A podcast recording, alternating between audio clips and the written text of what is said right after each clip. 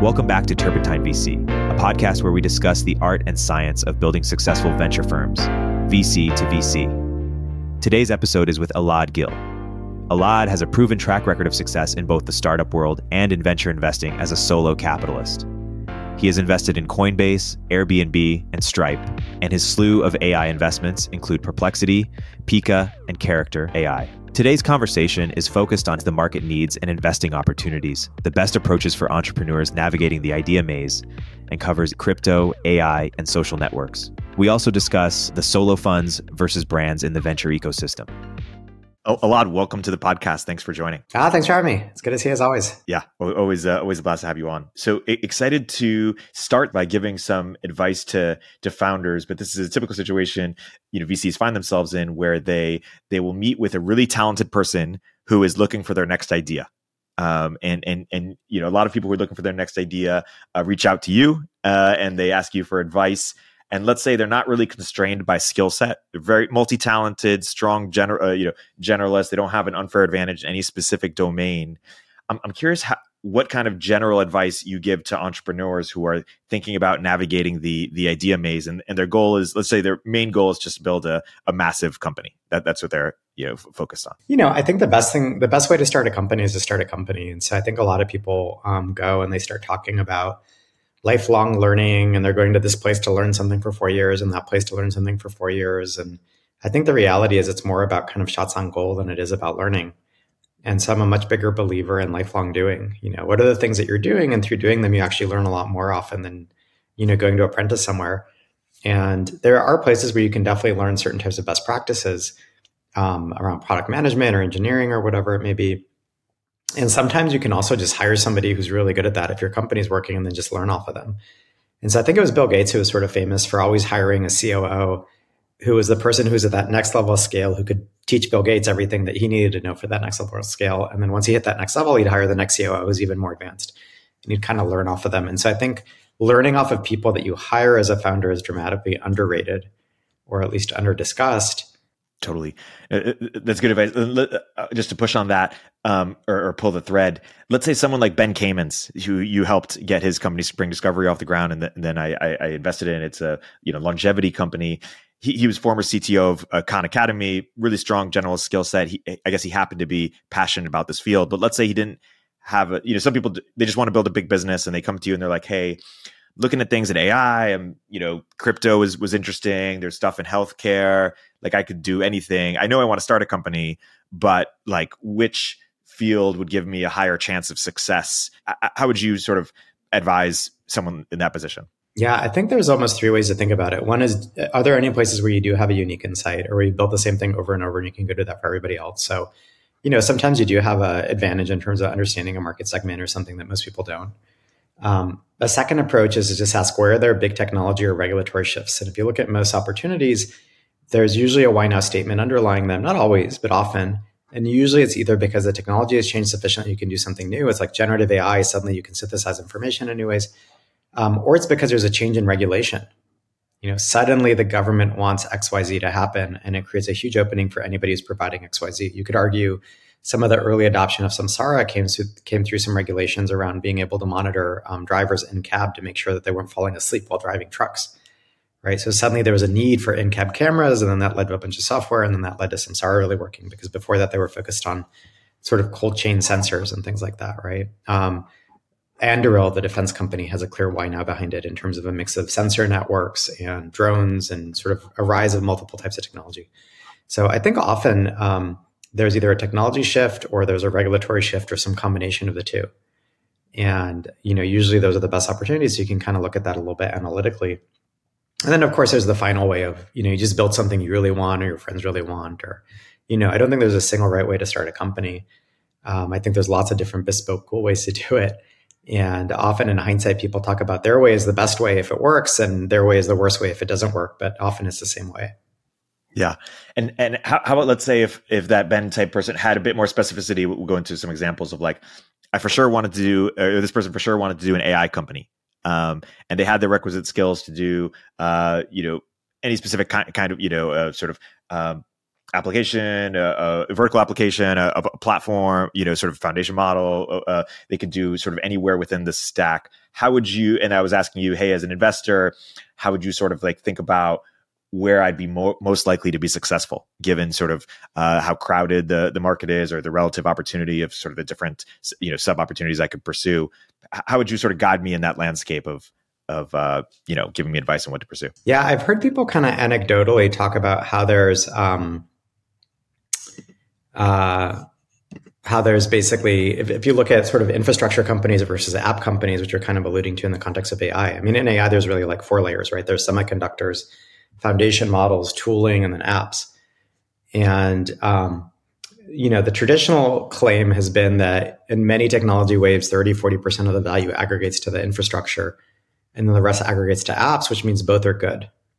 And apps are actually, they tend to be harder to predict in terms of whether they're going to work or not, right? You go and you try and find that new consumer thing that works really well or that new B2B product that everybody wants. But often the infrastructure is easier to interrogate or to understand what people need. Now, in AI, we are in this odd situation where it's almost the opposite, where we're highly saturated with infrastructure companies, and there aren't actually that many app companies in existence, which is very weird if you think about it. And I think it's because we're early in a technology wave, which means we're focused on developer centric products versus user centric products, right? The technologists showed up first because they're the ones who've cared about this the longest. And it may be another couple years before we really hit all the big applications. Um, and so I think we're almost in an inverted market because it was a very research and um, almost academic market even just two years ago. And only now it's flipped into into something that everybody understands is really going to have enormous end user value. So the um, on the application companies that don't exist today that will exist sort of at scale in a few years from now, give some examples of, of what, what those could could look like. I know you, you have done Harvey as an example in the legal space. Like, what other you know sort of app um, you know use cases or, or types of companies do you think will be will be massive? Yeah, I'd give sort of like three or four different areas. Obviously, again, I think there's really interesting things happening at the infrastructure or tooling layer. So there's companies like Braintrust that are doing that for eval and prompt playgrounds and things like that. There's things like Perplexity now launching infrastructure APIs, which I think is super interesting. There's other companies I think um, working in that area. Uh, so obviously there's stuff to happen on the infra layer. Um, I think at the app level, you know, I think it's important to differentiate between B2B and consumer. On the consumer side, um, I think there's enormous opportunities and I'm shocked by how little is actually being done. So even to take your example in legal, obviously Harvey's doing amazing things in B2B legal. There's probably um, you know half a dozen opportunities in consumer legal where suddenly you have an AI that can provide you with review of your employment agreement, of your mortgage, of your whatever it may be, right? And so um, there, there's just a lot of opportunities for that type of stuff, you know. But then there's also, I think, a big potential opportunity in social and communication products. And maybe character is an early example of that. But I'm kind of shocked at how few social experiments are being run right now, given that you have a new content format or new, new way to generate content, a new way to interact, you know, and every generation has its own sort of self-expression platform, right? There was Tumblr and there was GeoCities, and you could argue aspects of Facebook and MySpace and all these early social products. Dan Romero, I think, had this good tweet about um, social media versus social networks. And a lot of what we've done over the last, I think, five or 10 years has been social media. You're generating content. It's TikTok. You're broadcasting to people. And nobody's really gone back and re experimented with social networks. How do I create that really interesting thing that my friends want to look at? Or how do I find somebody to date? Or how do I do, you know, things that are more um, network driven in, in nature? And usually those things have like a small profile attached to them or a large profile attached to them, but you're kind of browsing through information that's relevant to the social status and interaction modality of that person with you. I think there's a ton to do there with generative AI. And I'm kind of shocked that nothing's really come of that yet. And again, it's very early, right? So maybe that's why. But you see uh, Midjourney and Pika and all these things around video and images and rich content that way. You see the ability to expand content. You put in a couple bullets and you have a beautiful poem written as well as contract it. I mean, what amazing tools for self expression and for attracting discourse with other people, right? And then on the B2B side, similarly, there's just a ton to do, right? And to some extent, AI means everything now. It means consumer products, it means uh, SaaS, it means vertical software, et cetera. If you look at global services, it's like 5 trillion, right? It's a huge number. If you look at consulting and legal and, um, and uh, uh, accounting and all these other areas. And I think that generative AI in part is going to transform that services revenue into SaaS revenue or software revenue. And so I think that's a very big, exciting transition if you just think of it through that lens, right? And so there, there's just an enormous amount to be done. And what will win and what format and all the rest is usually the hard part, right? Um, but I think there's a lot of exciting stuff to work on. Hey, we'll continue our interview in a moment after a word from our sponsors. Over 100 startups launched today. Do you know who they are? If you're not seeing interesting startups, none of your downstream processes matter. How you source deals at the earliest stages could be your most consequential investment.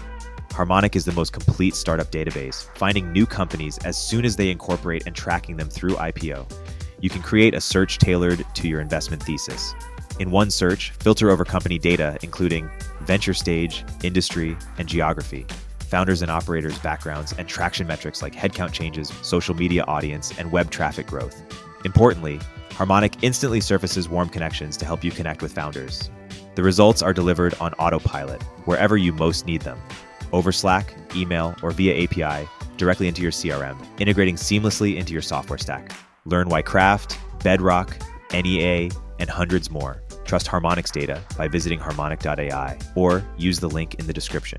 Make sure you mention our podcast, Turpentine VC, during your demo for people listening to this and saying, "Hey, I want to experiment in social," but you know, Facebook, uh, LinkedIn, and Tinder are you know, very strong incumbents. Just to give the use cases, you know, made friends, advanced, you know, professional social network or, or dating. Like, w- what is there to give some sort of advice or even direction on how to innovate in a way that they couldn't just easily um, copy or use their network effects to squash? Yeah, I think it's definitely harder than it used to be, right? And so the argument against social networking is that it's more saturated. But again, most of the social network companies ended up becoming media companies. They didn't have to go down that path, right? I think one of the big counterfactual thought experiments for Facebook is what if you go back in time and it's 2009 or whatever it was when they started to get really concerned about Twitter? And I feel like that was a branch point. Um, in in like the metaverse or whatever, right? Because uh, at the time, Facebook was an extremely well trusted brand. It had your identity, it had your friend graph, it had tons of personal details about you. And it almost felt like there was two directions they could have gone on in that moment in time. In hindsight, right? And hindsight is always easy. One direction is media. We're going to do broadcast news. We're going to do liking and commenting on articles, on other content, on media. Um, or it could have gone on the path of we are your trusted form of identity and we're going to do banking and we're going to do financial services and we're going to be your healthcare platform and all the stuff that actually Apple's starting to do now, which is fascinating, right? Um, but one could argue Facebook could have done big chunks of that. Um, and so, you know, I think that there's a lot of these social products ended up going down the media route and um, creating a lot more social media. And I think it'd be really interesting to re-experiment with um, the network side. And on the network side, there are generational arguments to be made where there there is generational turnover in what people want to use in terms of these sort of social interactions. Right? It kind of transitioned from uh, Facebook to Instagram and you know some networks on Twitter and a few other things like that. Obviously, generationally, we moved to TikTok as a content platform versus necessarily YouTube. Though obviously, YouTube is quite popular. Um, so I do think there are these kind of generational mores or turnovers, and there are some sort of college specific social networks that keep taking off, and then for various reasons, either stalling out or um, dying if they tend to be the anonymous ones. Although again, there's there's always a popular anonymous social network for college campuses.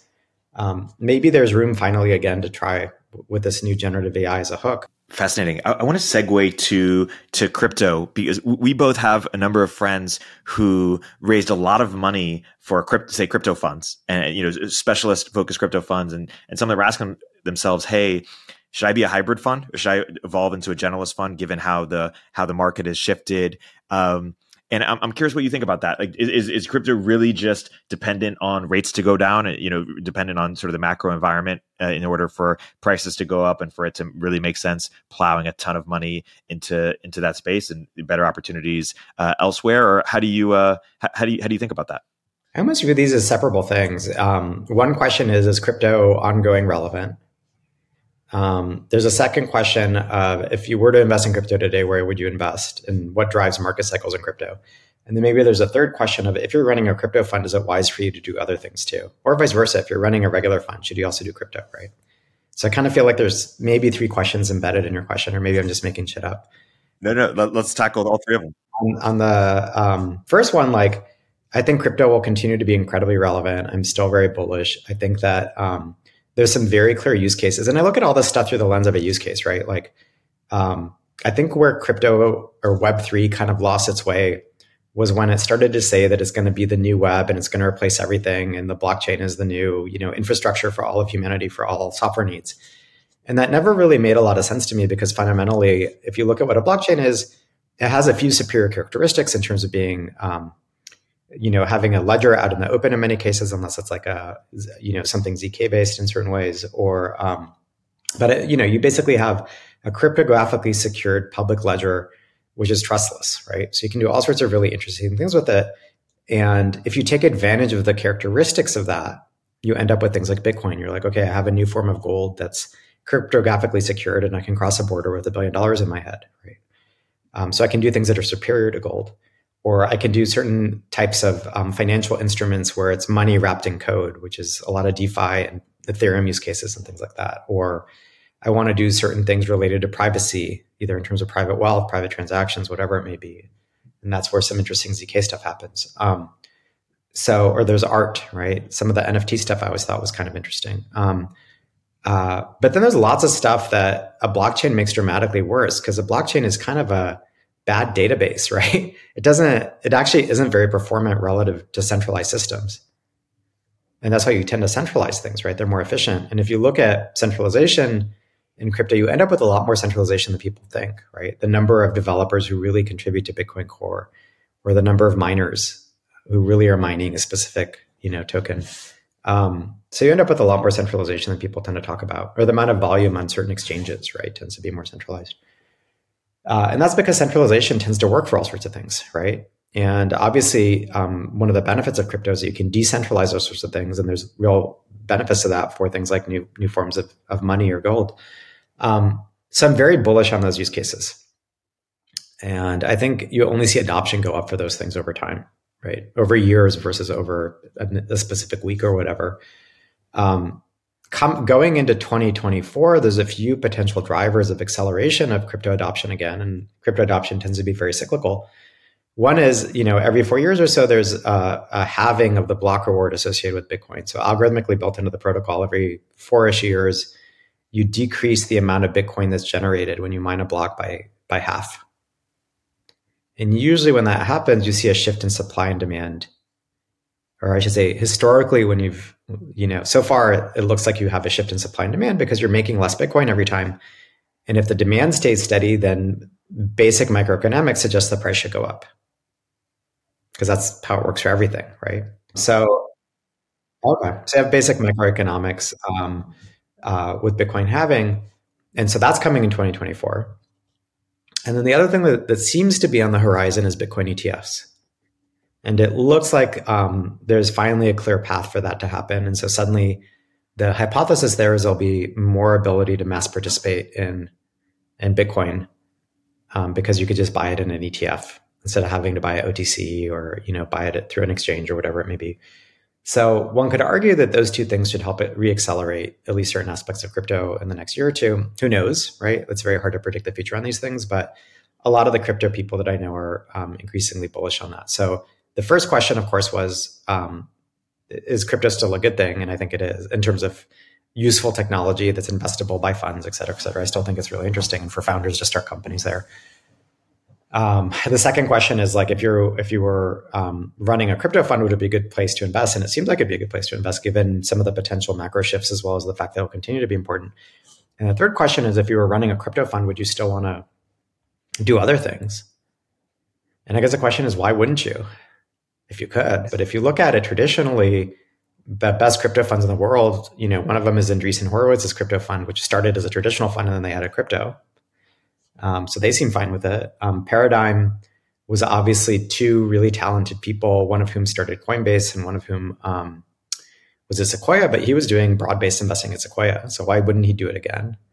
You have Electric Capital, where Avichal um, was involved with some fantastic companies. I think he was an early angel in Notion and I think Deal and maybe a couple other things. I could be getting it wrong. That's how I remember it. In addition to doing great crypto things, so I think he should go do some traditional stuff. So I kind of feel like it's not. I think there's um, way more specialization that's needed for crypto and way more deep understanding than going the other way. And so if you ask should traditional VCs go and do crypto, well, most of them tend to screw that up, right? Because you, you you have all that specialized knowledge.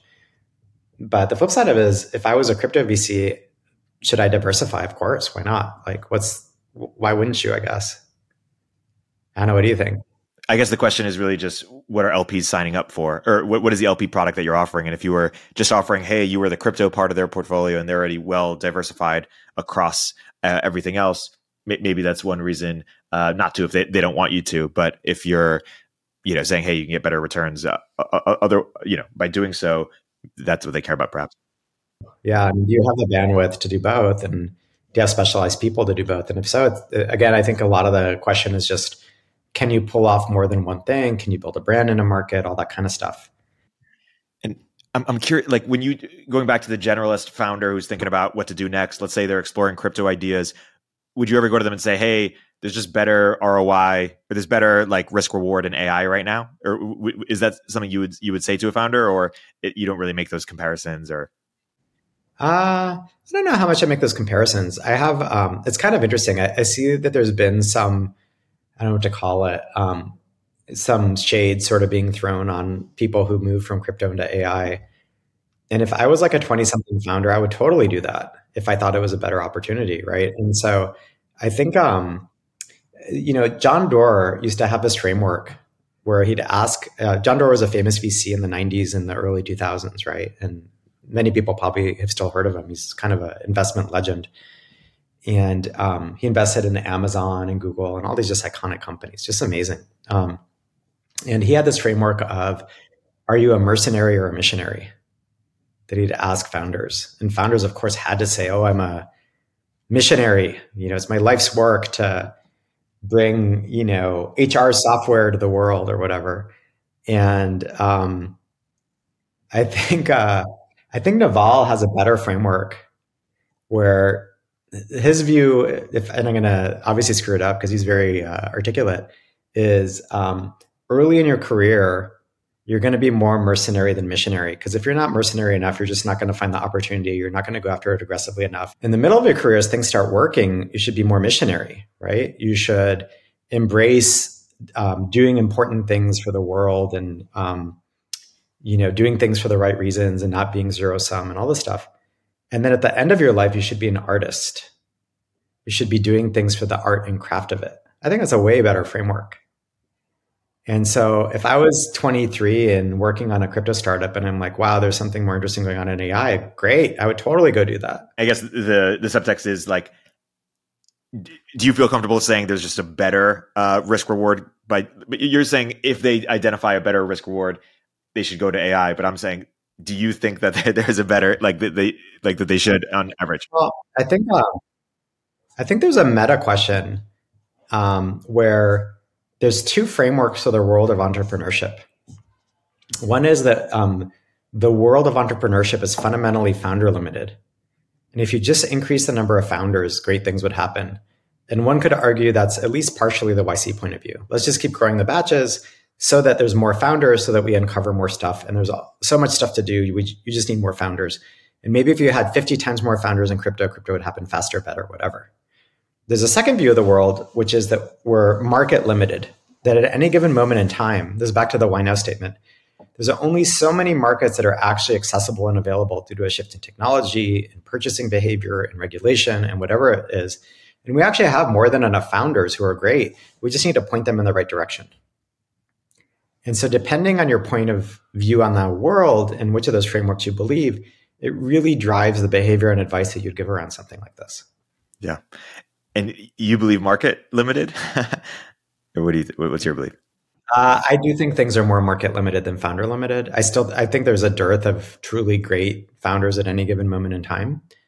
And usually, if you just dump more founders in it, um, it's kind of like if you just dump more people into the world's best math programs, would you make that much more progress in math? Probably not, maybe, you know, but there's only so many people who are truly amazing at it. And again, maybe there'll be more discoveries, right? Though incrementally there'll be more stuff, but how much more, right? If you double the number, is it 10% more? Is it twice as much? Is it five times as much, right? We're definitely limited by great founders, but I think we're even more limited by great opportunities.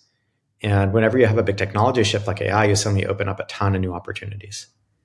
Um, and it's interesting because I feel like early in the market, whenever you have a new market open up, like what's happening right now in generative AI, and I think where people get AI wrong right now, at least a lot of people, is they view um, AI as continuity or this continuum. They're like, yeah, CNNs and RNNs and GANs and all this stuff. And it's just generative AI is just the next point on the curve. And I actually think we've had a technology discontinuity. It's fundamentally different capabilities. It's accessible via an API. Uh, you can do things you could never have done before. It's, it's a different technology basis, and we should call it something new. I don't know what to call it. You know, um, we kind of shifted from calling things ML to AI, but really it should have been some new word you know, synthetic knowledge. And uh, because of that shift, we've suddenly opened up all these opportunities. And early in the life cycle of a new technology wave, the best thing you can do is go after the really dumb, basic, low hanging fruit because it's available. And late in a technology wave, you go after all the really complex, hard to do, you know, high hurdle kind of stuff because all the easy stuff is gone. And one of the mistakes I think people are making right now in AI when they start companies is they go after the really hard stuff up front. It's like, why are you going after that super, super hard thing? Like, wait five years when things are saturated and you can go do that. But right now, there's all this easy stuff. Go do the easy stuff. We've talked in the past, and you've written a bunch about the importance of markets, right? And how, um, you know, given the choice between, uh, you know, great founder, great product, and great market, um, you, you all are important, but you probably prioritize the market because you've seen great founders uh, build good products in just really hard markets. I would, I would go for the product market. I think it's the intersection. Yeah. When you're uh, talking to brilliant people who are pursuing what you think is a unfortunate idea or, or a really tough market, um, what are examples of of those ideas or markets where you're like, when a founder is telling you that they're going for it, you're like, I don't know, man. Maybe you should do something else. That seems like a really brutal, uh, brutal one, but just seems to attract uh, founders' uh, imaginations. Yeah. And I, should say I really care about product market. It's that intersection of like the product and the market, but you know, you could proxy it as market. Um, uh, you know, I'll give you an example, and maybe AI changes this one is edtech in the US.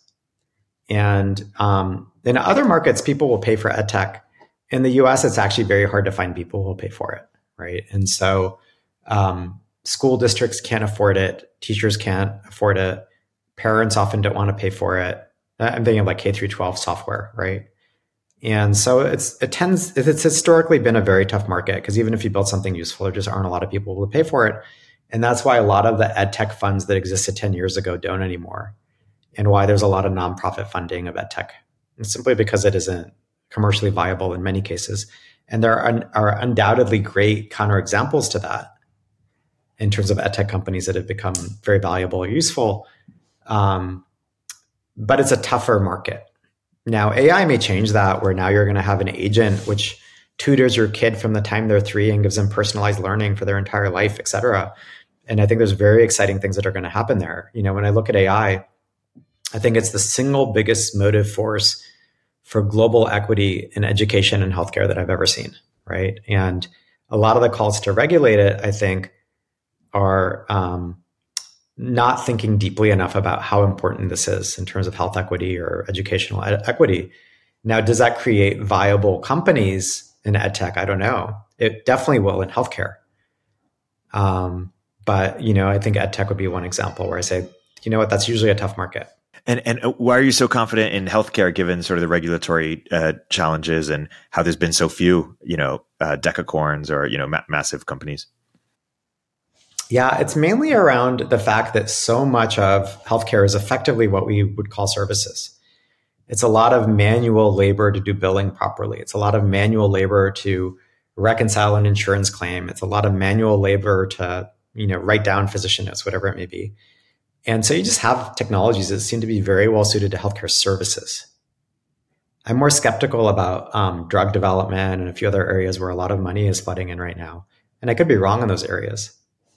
Um, but for healthcare services, I think it's actually like pretty useful. And I, I, could be wrong, but it just strikes me as that. And you, you mentioned in another podcast how in in you know bio in general biotech we haven't had like a 50 billion dollar company in like 35 years or something um, or, since since the late you know 80s or something um, do you expect that to change uh, you know in the next uh, decade or so or do you do you think it's just harder to have massive outcomes even though you know it's such a big percentage of our economy yeah i mean it's kind of crazy right? Healthcare is 20% of gdp and then i think biopharma is like 20% of that. And you know the the biggest market caps in the biopharma world including the giant pharma companies they're now about half a trillion i think or maybe there's some that are encroaching on a trillion and that's largely due to the fact that um, there's these anti-obesity drugs the glip-1 pathway drugs like ozempic and a few others and that's really what's driving the market cap there um, and so if you add up all of the global biopharma market cap all of the pharma companies like pfizer and lilly and all the biotechs like genentech and all the public companies and private companies and all the rest, I think it adds up to like three or four tech companies in terms of the biggest tech companies in the world. So that's crazy. An entire sector that's 20% of GDP, at least the drug part of it. I mean, again, it's a 4% of GDP or whatever you want to call it. That's insane, right? And so then you start asking what are the reasons and why is it so hard to start good biotech? It has to do with like the founding structures, right? You are often incubated by a VC instead of the free market kind of determines what happens. So VCs open a huge chunk of it up front. They hire in a hired gun operator from an Amgen or a Pfizer or whatever to run it from day one, often with an anti-dilution clause in their contract, so they can dilute the crap out of it um, along the way.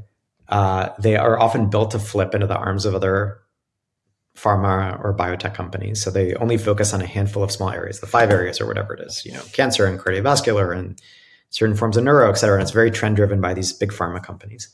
And so they determine much of the R&D pipeline of the world. Um, and then you have regulatory constraints that cause these very long lead times for development, you know, 10, 15 years. Uh, and so you just end up with these very screwed up like market structures um, and founding models and everything else. And the tech equivalent would be imagine, and I should say all the all the main companies are really old. 50 years, 100 years, you know, these are old companies, right? So imagine if every um, big company in tech was IBM and every company was founded by a set of academics at Stanford or Harvard. Um, and they didn't actually leave to start the companies, they just kind of spun them out. And then you hired somebody from IBM to run them. And the whole goal of the company was to flip into the arms of IBM or some IBM equivalent. There's five of them, say IBM and HP and whatever you'd have no innovation. You'd have no AI and transformer models. You'd have no iPhone. You'd have no cloud services. You'd have nothing. You just have these 80s era mainframes all talking to each other, right? And you just be adding onto that. And so that's that's how biopharma works. Yeah, that's a great overview. Um, I want to segue a little bit into your your practice. You you've invested in uh, what seems like dozens of, of of, of unicorns and and not just unicorns, but you know some of our you know biggest uh, and most important companies um, of this era. Um, you know, you uh, you've scaled your your individual investing practice, but at any point you could have decided, hey, I'm going to try to build the next Sequoia or the next Andreessen or the, or the next sort of big firm, but you've decided to to stay solo. Um, why is that? I'm sure part of it's personality, uh, you know, driven. Although you've you built companies too, and obviously you can build teams. But is it is it something about how you thought about what it takes to win in venture, or how do you sort of think about your your strategy as it relates to the, the broader market? Yeah, you know, this is a really good moment to announce my new firm. It's called Alad Koya. you heard it here first. yeah, I mean, I'm trying to take the very best of Sequoia, but make it more um, solo now. So I think um, you know, fundamentally, a lot of my investing started off very organically. And so I started off just as an angel and, you know, I'd help people with their companies and they just asked me if I wanted to invest as part of rounds and things like that. Um, and so it, it, almost happened accidentally. And then things got bigger and bigger. And then I started doing bigger investments. And then eventually, you know, I ended up in the, the situation I have now where I can either do things personally or I can do large checks out of a fund or, you know, through some combination. Um, you know, I think from a future forward perspective, um, the most important thing to me is just working with the best technologies, the most important founders, the most important companies in the Western world, at least in technology. And I don't know the exact form that'll take in the next five to 10 years. You know, the, I'm very um, tech forward and um, optimism forward and all the rest of it. And so that's what's important to me. now there's lots of different forms that that could take, and I've been considering or thinking about those different forms for years. And I think there's some really creative, like interesting things to do.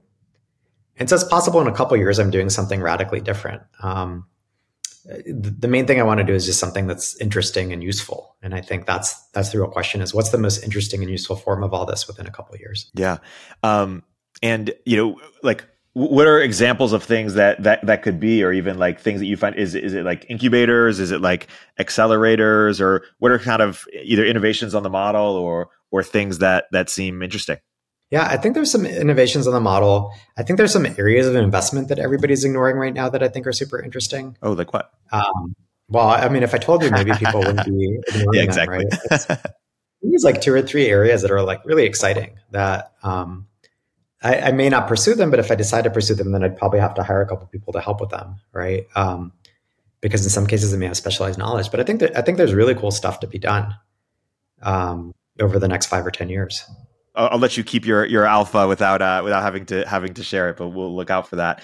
Um, you know, you mentioned YC earlier. YC had a moment in time where it was really kind of like dominating market share at at, at sort of you know pre-seed or seed and and at special economics and the terms got i think got slightly worse for them although still pretty good.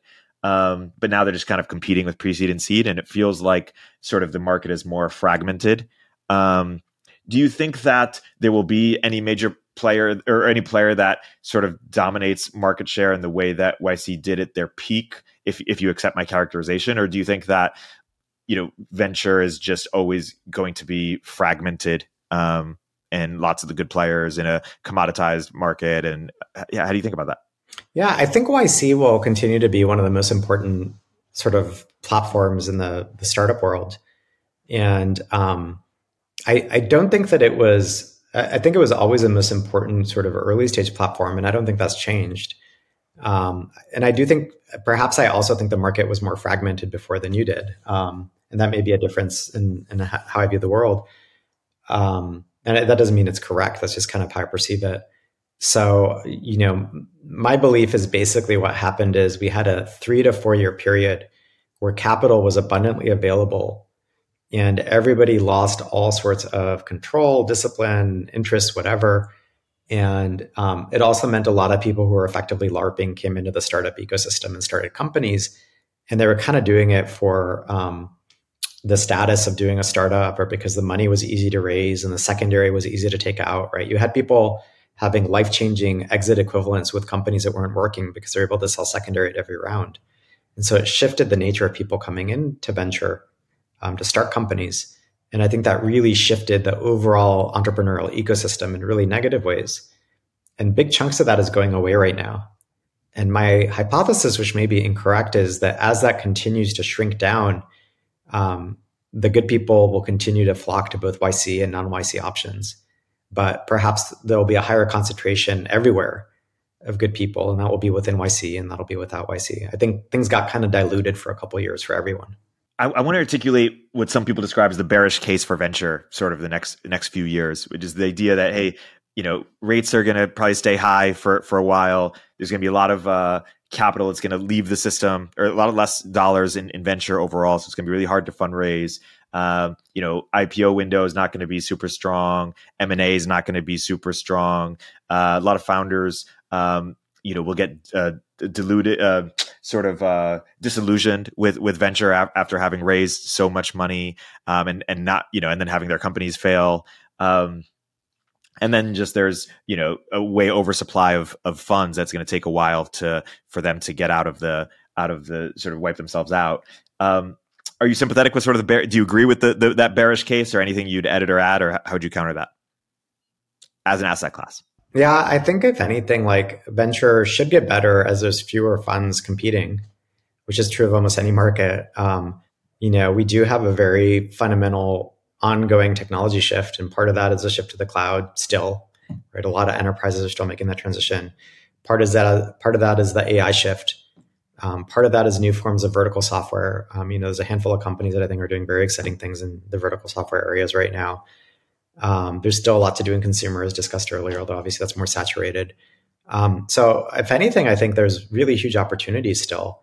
And the hope is we just clear out the LARPers, right? The people who are kind of in it because it, it seems like a quick, easy buck, right? That kind of happened in crypto. A bunch of those people fled crypto and then they went into AI and maybe they'll stay in AI for a bit and leave. But um, I do think that if you look at it very broadly, the biggest shifts in the economy continue to seem to be technology driven. And I mean technology in a broad way, right? It's biotech and it's software and it's various forms of technology, maybe some things in energy.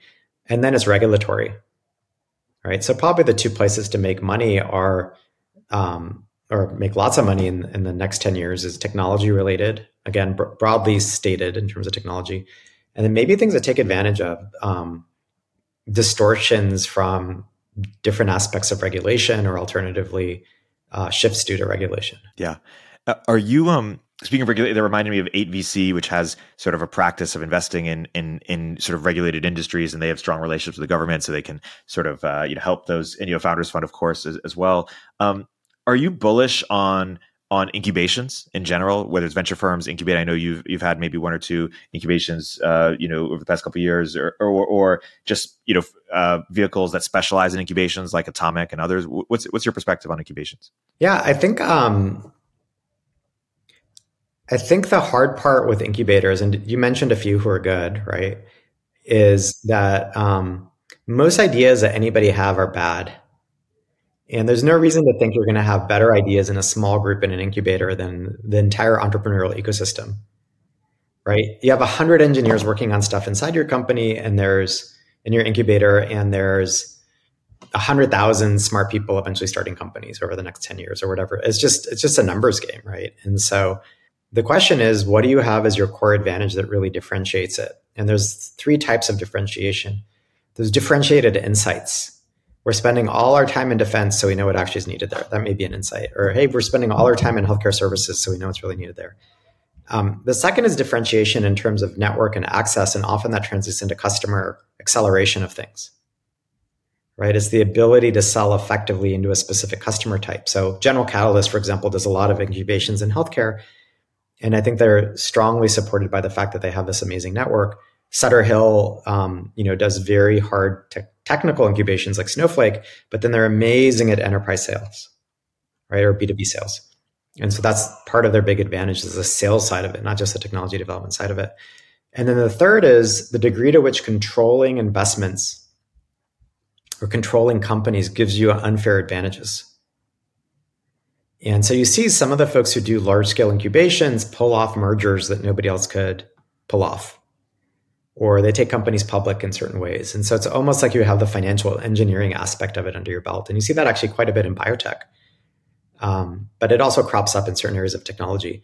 And so I think if you have those differentiations in terms of insights, in terms of core networks, including the ability to sell effectively into specific market verticals, and then that controlling ability of companies so that you can pull off interesting forms of financial engineering, then you can be incredibly successful at incubation.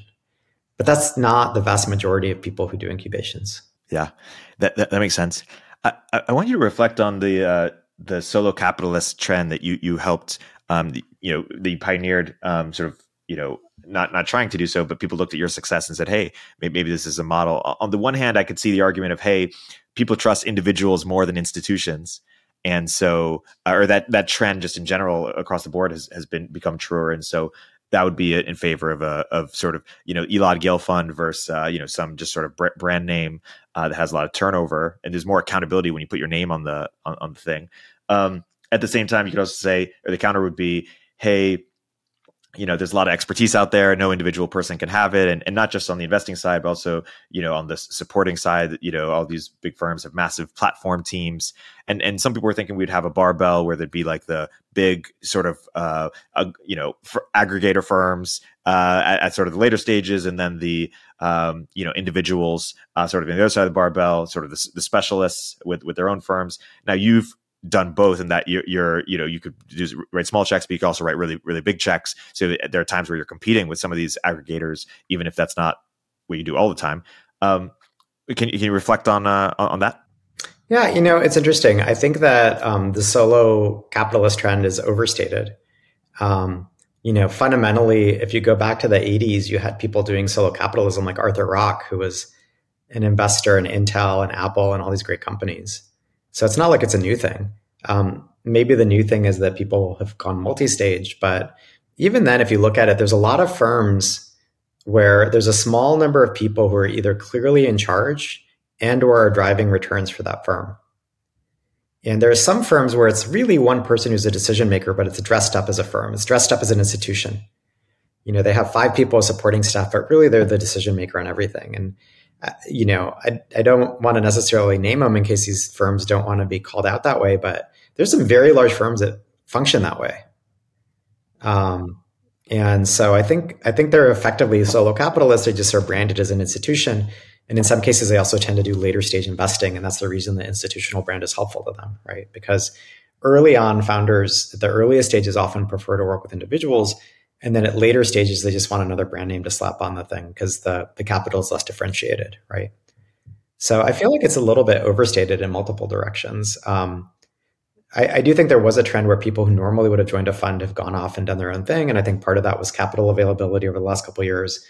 I think part of it is, um, you know, in some cases they thought they could drive good returns or whatever it may be, and then I think in some cases people just had an independent streak, and now some of those same people that I see are considering, I think in many cases, what to do next. Do they want to join something? Do they want to start something else? Like, and so I, I think we'll see ongoing people becoming solo capitalists and then some of them will join firms some of them will start their own firms some of them will join a company some of them will start a company and i just think it's going to be ongoing turnover every five to seven years of, of cohorts of people which in general is how, how um, silicon valley works right it, it tends to be these five to seven year cohorts of which a huge subset end up leaving right every five to seven years yeah i'm, I'm just experiencing perhaps my, my second uh, you know sort of transition uh, and I'm like, wow, who are all these new people coming into Silicon Valley r- running stuff?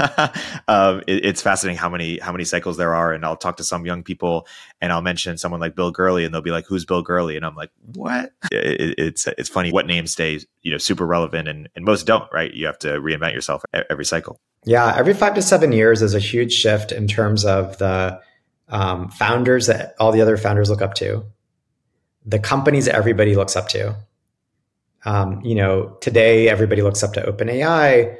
Um, five years ago, everybody looked up to Stripe, and I think people still look up to Stripe as an example, right? Um, and then uh, who are the main investors in these network shifts every couple of years, and the the big platforms tend to stick around, but everything else tends to shift around.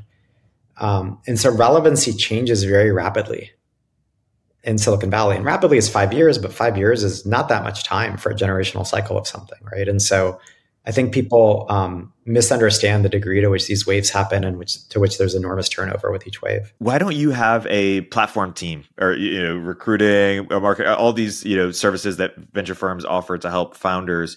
Do you, do you think it's kind of overstated or not the way in which you want to add value, or how do you think about that?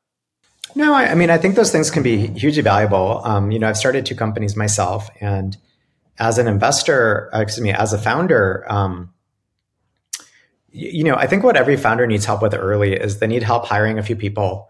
They need help for a couple customer introductions. Um, they need help with PR when they first launch the company. And, um, you know, later on, they need help hiring executives. They need help with M&A. They need help with a variety of other things. So I do think there's a set of services that angels or advisors or other founders who are friends or um, sort of peer mentors can really help each other with. And so I do think there's all sorts of services that are very useful um, and valuable. Even things like, um, you know, I had somebody join my team recently from Ramp, this guy Shreyan, where um, he was an eng manager at Ramp before. And one of the things that he's helped put together is um, just kind of cheap or free access to everything from cloud compute credits from Azure or AWS or others on through to, um, you know, special deals with Vanta for SOC 2 compliance or, you know, other programs like that. And it's just meant to, again, make uh, help make people's money last longer and stretch out and all the rest. And so, you know, as a as a former founder, I always thought that kind of help was really useful. And if you can save somebody a couple hundred thousand dollars and they've only raised a million, that's very meaningful, right? So, um, I think the services stuff is useful. Totally. Um, but in terms of you not investing in it because it just doesn't, it doesn't, uh, you know, make sense for how you can differentiate. You know, I think um, I was doing just a lot of it myself in terms of helping founders with it. And I think at some point, it's always possible I'll decide to, to add those sorts of things. I think you have to be really thoughtful about how to add it because if you look at it, I'll give you an example. The most internal recruiting from for venture funds aren't that useful. They're very useful if you're hiring executives, but they're actually not useful for ICs, which for early stage companies is most of what you need. And the reason is you're kind of shopping the same person to the seven different portfolio companies who are all hiring an engineer at the same time. You know, it's kind of like the reason that you bring an in-house recruiter versus use an outsourced one, which is working with four companies at once, is you never really get all the best candidates just for yourself. So there's all sorts of like agency and other issues that come up or incentive issues because they want to keep rotating a good candidate to different companies because they want to make sure each company feels like they're helping them. And that kind of dilutes the help. Maybe the right service would be you have two or three recruiters on staff and they go in and they help staff up a whole company for three months and then they go on to the next one. Maybe that's a way to do it. Or maybe there's other ways to experiment with services that would be really useful for people. Do you think investors should think about macro? Um, you know, uh, like in terms of whether it's fund size or or or investment strategy or deployment pacing, or they should just focus on the micro. Hey, are the companies good, et cetera? Yeah, I think there's two opposing and equally good points of view on it. What are they? Right. The case for um, not focusing on macro is well, does a macro really impact the underlying technology shift or regulatory shift or other shift that's really going to drive adoption of this thing? Right. If interest rates were at 10% instead of, you know, five or 6%, does that impact whether generative AI works better? Not really. Right. It may impact all sorts of other things in terms of buying behavior or, you know, how much capital companies have to deploy on new technologies. But fundamentally, it doesn't impact the technology shift. And you have to remember in the 70s, you had iconic companies founded, right? In the middle of a very high inflationary, high interest rate environment. Right. What were interest rates in the in the late 70s? Like uh, pre- it's like pretty high. 12%, 15% at its peak. It, was, it got pretty yeah. high, right? 10%. Um, and that's when you had Apple founded and Microsoft founded and Atari founded and um, Oracle and all these iconic companies got started in a terrible interest rate and macro environment. We had stagflation and we had all these things, right? So should they not have started? The, should Bill Gates not have started Microsoft because of inflation? Right. Um, so that's one viewpoint. The other viewpoint is well, obviously macro impacts things, and it means there's less capital availability and maybe people become meeker and they don't want to join a startup and but maybe these things are features not bugs right? Maybe some of those things are good but um, if you're talking about fund managers you know investors vcs they probably have to pay a little bit more attention to macro um, more because it impacts capital availability for them. But in this case i think or in this era that's counterbalanced by the fact that there's a lot of people with lots of money who never had exposure to tech who want to get more exposure and so I think we continue to see these waves of capital come into technology and it just doesn't abate. A friend of mine worked in Hollywood um, for a while, and his view was that every time they thought a capital wave was over in, in Hollywood, a new wave would come in. And those waves actually weren't motivated by financial return. They were motivated by the status of owning a studio or being involved with Hollywood or the glamour or whatever it may be. Technology isn't quite that, right? I mean, none of us are very glamorous people. Um, maybe with a few counterexamples. Um, uh, like Jack Dorsey or something is, you know, a very uh, charismatic guy. But, um, you know, fundamentally, I think that uh, these people do want to participate in the new economy and they do want to own ownership in the future.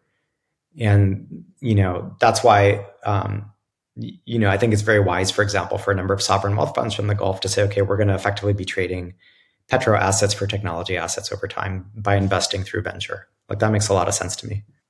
Shifting gears, wrapping up a, few, uh, a couple grab bag questions that I selfishly want wanted the answer to because I've been thinking about sort of you know LinkedIn competitors for a long time. You you have sort of a pitch for uh, or desire request for startup that's a Web three um, or, or, or, sort of LinkedIn with some crypto incentives there. Do you want to br- briefly unpack it? Sure. I mean, if I think about um, a natural home for identity, um, the blockchain actually works incredibly well for that right? Again, you have a trustless system, you can fork identity. And people for a while have been talking about um, either soulbound tokens or ways to have non transferable NFTs that you can associate with a wallet address where um, somebody could cryptographically sign that you did work on their behalf, right? So, for example, I could say, you know, Erik, uh, or this wallet address represents a person who spent four years at, name the company, Stripe, uh, working as an engineer in this capacity, and here's some of the work they did, and then Stripe could sign it and then you have a token that is associated with that account that can't be moved that says whoever owns this wallet is actually behind this work.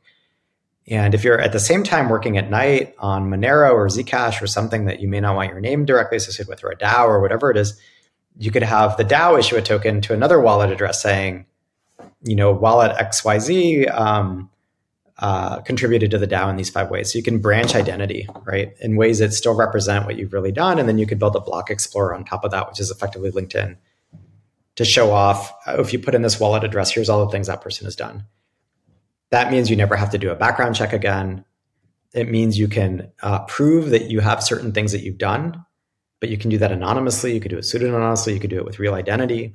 Um, so it creates a really powerful mechanism to represent identity and accomplishments and other data effectively in the clear. Um, and so I think that's very powerful and it's very useful. And it's useful both in the context of employment, but it's also, I think, going to be very powerful in the context of AI.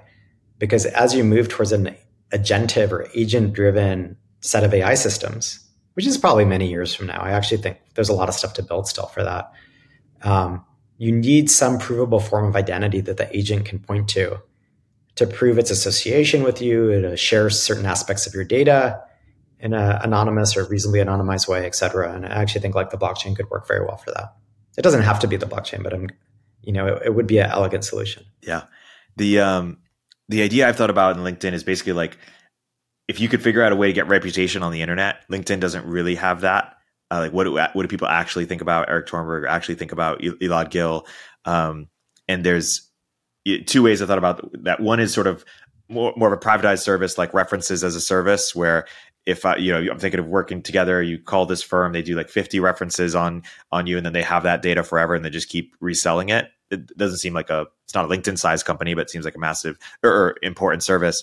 The other is more if you could figure out LinkedIn endorsements uh, d- done right. Um, but yeah, you know, there's a lot of a controversial idea. Yeah, yeah. It sounds like you're very interested in the sort of endorsement and reputation system side, and I think that's really powerful. And then I think in addition, there's the um, accomplishment slash activity driven side of it. It's like the reference letter versus the resume, and both are useful. And then the question is, what is easy to represent in a non-gameable fashion? And there's all sorts of ways you could game either of them. Um, thanks so much for for coming on. Elad, a lot. This has been great. All right, good to see you. Turpentine VC is a podcast from Turpentine, the network behind Moment of Zen and Econ 102. If you like the episode, please leave a review in the Apple Store or rate us on Spotify.